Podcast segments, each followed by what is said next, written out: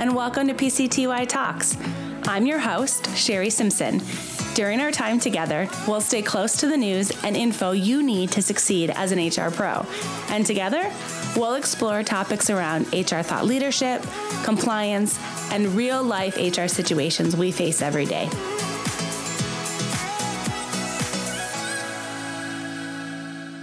Okay, welcome to today's episode. I've actually invited Eric Saubert, our Director of TPA Operations here at Paylocity, to join me for our discussion today. Eric, thanks for jumping on.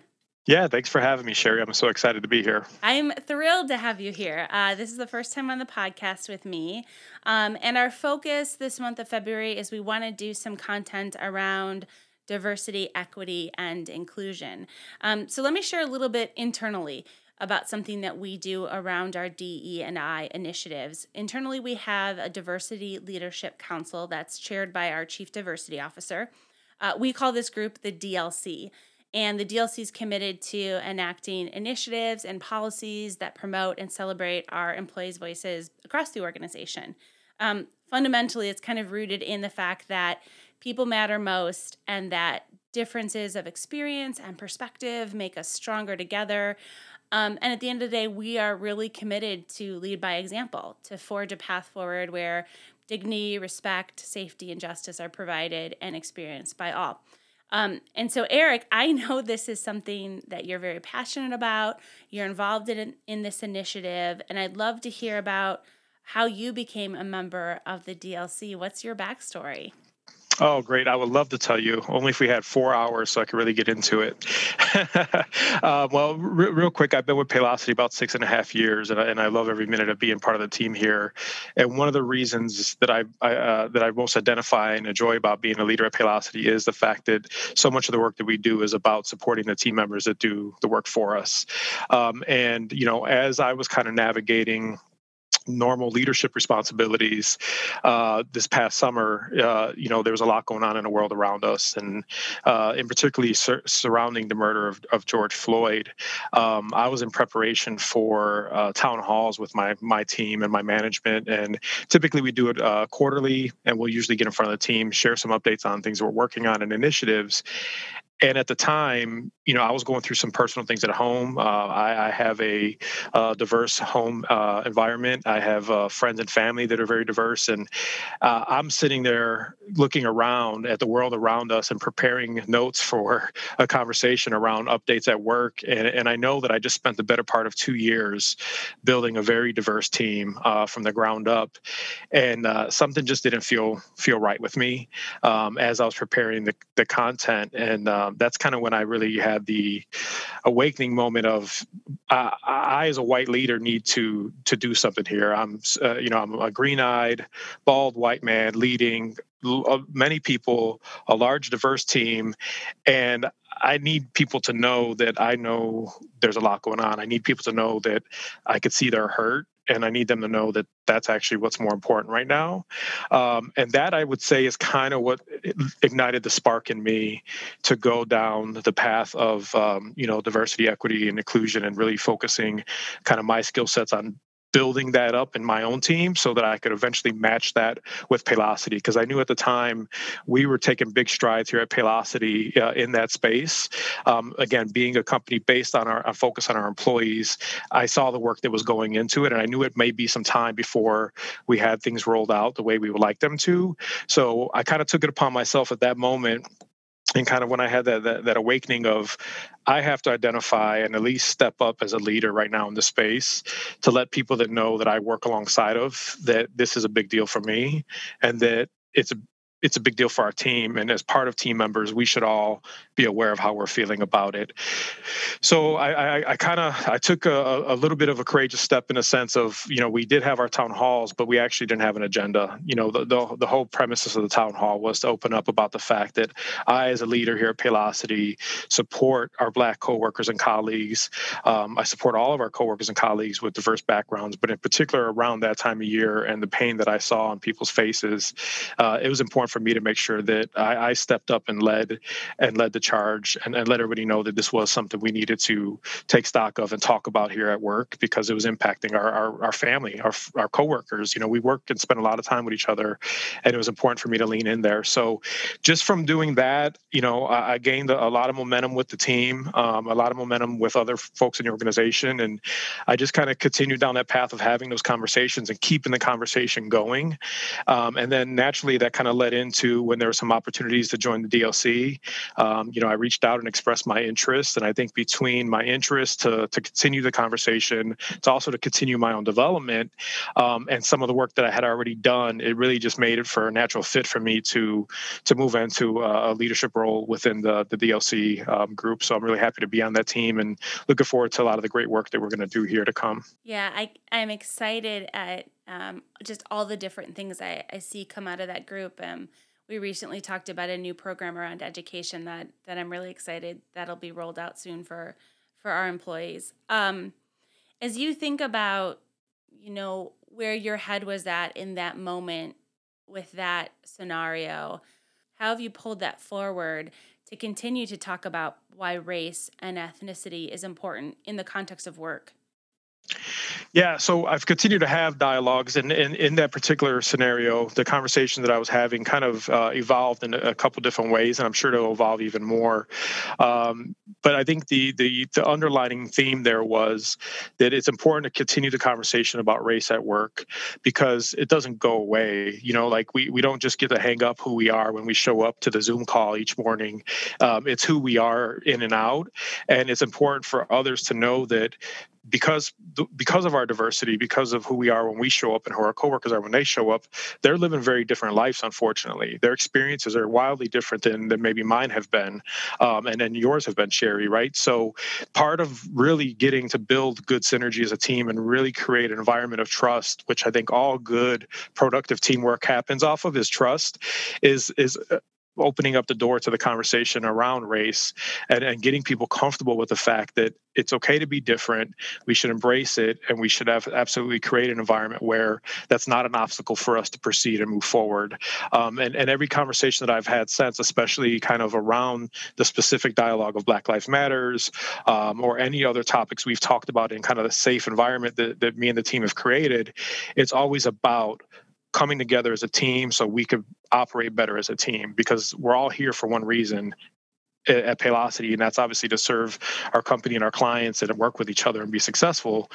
But it also, you know, there's a lot that we take home and there's a lot that we bring back with us. And the more we can knock down the walls and keep the, the conversation around race in the forefront and acknowledge that it's there. Um, you know, for so long it was taboo to acknowledge race in the workplace, right? And I'm sure we'll talk a little bit more about that later. But it, it's just not the place where we're at, and that's good. You know, so I, I try to keep that theme going of, you know, let's embrace this diversity, let's acknowledge it it's there and, and let's support each other so that we could be the best team possible.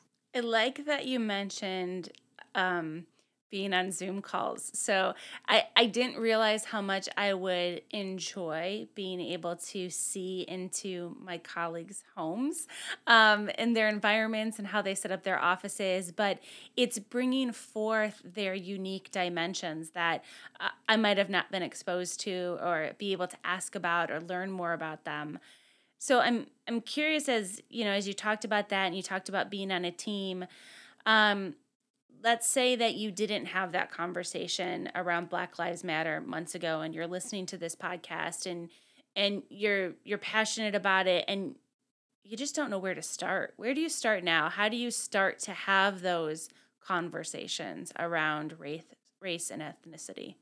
Yeah, I think the, the, the, place to start is within, right? I, I would say it's the, the typical like looking at the person in the mirror scenario. Like, what what is the intention of wanting to start the dialogue, and and what do you want to kind of get out of it? You know, for me, when, when I started it, whether it was now or even in here, I would I would say that you have to know what your intentions are, and and, are they pure? And you know, uh, is it is it go? Are you setting out on a journey for the right reasons? Um, and I would like to think that most people are. And then the second piece of that is just there's no book There's no like, there's there's no manuscript for this. There's nothing yet, right? So you you have to trust your instinct and your gut, and you have to take some some some courageous steps. That, that no conversation about race is going to be done without somebody having some courage to kind of have that conversation and bridge the gap. And I guess this is the way I've uh, thought about it and, I, and I, do come from a very diverse background. I grew up in the inner city of Chicago, so I, I, grew up with a lot of diversity. But even then, I think for for me, it was a matter of like I, was kind of on this. I call it like allyship autopilot, where like I just lived my life knowing that I had very diverse people around me and I was good, and and that just meant that I could sleep well at night because I know I'm a good person but we're at a new level, right? So I like now this is like waking up and, and getting out of that autopilot of allyship and understanding, you know, a little bit more about what the dialogue should be and understanding that the other folks on the other side of that conversation around race, typically if they're not white or green eyed or male like me, they're probably going to have just as a hard time being courageous to talk about it as well. So somebody's got to take that leap of acknowledging, like, for whatever the purpose is, I feel the need to address this topic and I want to talk to you about it. And it all has to be rooted in good intentions and and trust, right? Because it's a difficult conversation that nobody's really really comfortable having. And i think that it's important that we continue to have the conversation so we could get we could normalize talking about race in a healthy manner. Um, so i would say i would just just to take it back really quick is is essentially intentions. Make sure your intentions are pure and you know why you want to talk about it and how you want to approach the conversation. But then also know that there's no perfect answer. It's really about having courage and being vulnerable. And that's actually you know looking back now that i have that moment in history for myself that's exactly how i approached it in teed up with the team was I, I don't have the answers. And in fact, I'm probably going to say something that may not be great, but I'm going to learn from it. And if we could go into this journey together, I want to foster this environment because it's important. And I think any leader that has good intentions and approaches it in that manner, it would be really hard pressed for for people not to want to to go on that journey with them and, and have conversations with them about race. Um, the one caveat that I would add in there, though, just from talking to colleagues of mine, um, uh, that are that are of different ethnicities for sure is it's it, there's a fine line between you know wanting to talk about race wanting to learn want to contribute want to to continue the dialogue. And then also this notion of expecting others to be the educator of you on all things race. So i would add in, in in addition to having the discussion it takes a little bit of homework right? Like there's a lot of there's terms now that didn't apply five years ago that are making it way easier to have conversations around around racism anti-racism and you know um, macroaggressions microaggressions. And there, there's terminology now that we didn't have or maybe not everybody had broadly that i think that it, it, would behoove anybody that wants to really engage in conversations around race at the workplaces to really you know go through some sort of training if your workplace doesn't already have some sort of training around uh, unconscious biases or, or, those types of uh, topics. You, there's plenty that you could do on your own to, to educate yourself briefly even on internet with different um, universities have white papers out there and things like that. And again it doesn't make you an expert but it at least helps you understand some of the, the not to do's right? Because you, you don't want to go into a conversation around race and have anybody feel like it's their job to help you close your your your your learning gap or your learning curve on the topic. So that's that's an important awareness to at least have. Yeah, we talked about that when um, I talked to Dee about our allyship when we did our allyship episode. Um, and you know, one of the tactics that I've used is kind of going into the, the conversation and, and doing exactly what you did. Just like, hey, I, I might not be approaching this right, but I'm I want you to know that I'm going to be vulnerable meaning that I want you to correct me. Like I, I want to learn. Um, but it's so important to do your research, like you said. Like, um, you know, we have Google now. It's like it's not like you have to go to the library and read a book and get all like you can spend 15 minutes, 20 minutes educating yourself on on the topic. Um, as you think about some of these discussions you've had, how have you seen this come to life? Um, holistically in the in in the organization, not just at Paylocity, but as you think about, you know, what are areas that you've seen discussions come up around race that uh, maybe those listening wouldn't expect to see them come up in that context. Well, I, two two ways I could think about the question. I guess the the one answer that I initially think of is is we should always expect race to come up. You know, I think that it it's always been there. I think we've always, as especially in corporate environment type uh, workplaces, um, it's always been one of those things where you know through years and years of training and development and people going through different roles, you always feel uncomfortable addressing race in the workplace. But I, when I think about where can it possibly come up and, maybe unexpected, I think we're at a place right now um, as leaders and it, rightfully so, and there's no turning back, that we should all be ready to be able to have a conversation around race at the workplace. And it's up to us to empower ourselves and enable ourselves to do that. So, going back to the prior point, our employers can provide training and things of that nature for sure, but we're also in that digital age and everything's at our fingertips. So, there shouldn't be any real unexpected places where the conversation could occur. And we should always be prepared to embrace the conversation um, and continue the dialogue around race um, wherever it does occur. But then I think when when I take it back to a previous conversation that we've had, you know, I think of scenarios where even within a subset of a conversation maybe about race or about uh, you know gender equality or, gender equity and, and, things of that nature race could show up there you know because it, it, even if you're if you are talking about one topic of uh, an underrepresented minority or another diverse population um, and, and maybe it has nothing to do with race at the time but within that subset of people there's probably different races showing up there, um, and the needs of, of that that particular group's uh, makeup and, and and desires out of the program may be a bit different than what the program was originally set up for. Um, so that that could be one of those scenarios. I have one quick anecdote that is race kind of within race, right? So um, as I was on the journey of kind of creating a safe place, my kind of dialogue that I was hosting and having went from it, it was originally my town halls then I had a invite only to Black coworkers and colleagues that worked directly for me or were connected to my organization in some shape or form. We talked, created a really safe environment there. Uh, at least that's what I, I was told. Um, and then it evolved from there to evolve, inviting more allies. And then, so as we would have feedback sessions on, and on was this productive? Should we continue the conversation? Even within black coworkers they felt different ways about how the topic of race should be handled based on their experiences in life and what they wanted out of the dialogue. So I, I think that it, it, it's obviously a subject that we're we're no longer at a place where we could act like it's not a topic, and we should expect it to pop up in any scenario and be ready to engage in that topic productively, um, but also be aware that even if you set out on specific programs or different objectives for one other set of the population, and it's not about race anybody that's of a different race is going to be in that program is going to maybe look around and say, "Hey, there's." I don't I don't see representation of who I am here, and and and and you should be prepared to understand the impacts of that, or or, or not uh, addressing it. Yeah, I think a lot about about this when um, when working on programs, right? Having that mindset as an HR person to say, okay, am I creating barriers of entry for my population that is going to exclude a group that I don't want to exclude? You know am i putting things in place? Like let's say you roll out a, a program where the, the minimum is an associate's degree um, but when you actually look at your population and see who has that marker you realize that you excluded a whole group. And so then you, you kind of have to go through this question of like what's required in a program? What's the benefit? You know i think you had shared an example with me earlier about um, a promotion opportunity that you had if you want to share that a little bit yeah, for sure. Um, so as I alluded to earlier, I've been building a team out um, for probably the better part of two years now. Um, we're doing it in our Florida location, and we've we've built a really diverse team across the board uh, uh, uh at my organization. We're really proud of it, um, and we recently posted for two team lead positions. And based on the normal parameters of requirements of time and role, um, it would have it would have excluded a good chunk of new employees, and it was the vast chunk of employees that have diverse backgrounds with, from ethnicity from sexuality to whatever it may be.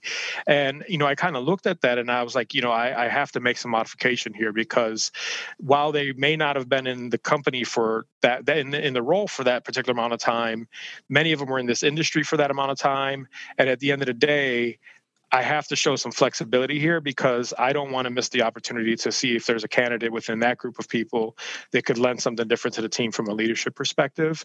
Um, and it's those types of things where policies are policies and you know but you also have to understand where flexibility makes a lot of sense and determine if that's what you should be doing. And in that case we did you know we did do that. We reduced what the what i would you know what the barrier entry could have been um, or the time enroll and we reduced it to what was more reasonable which would have caught way more candidates into the net of people that were already on my team that have uh, a, a, number of differences between ethnicity religion and uh, sexuality. So um, it was a great example of how we created some flexibility there and, and, and opened up the opportunity to more people. Before we wrap up, I want to ask you some pretty tactical questions. Um, as I think about, you know, how does this come to life in different areas? So the first one is, um, what if you are working with somebody on your team who's got this diverse background?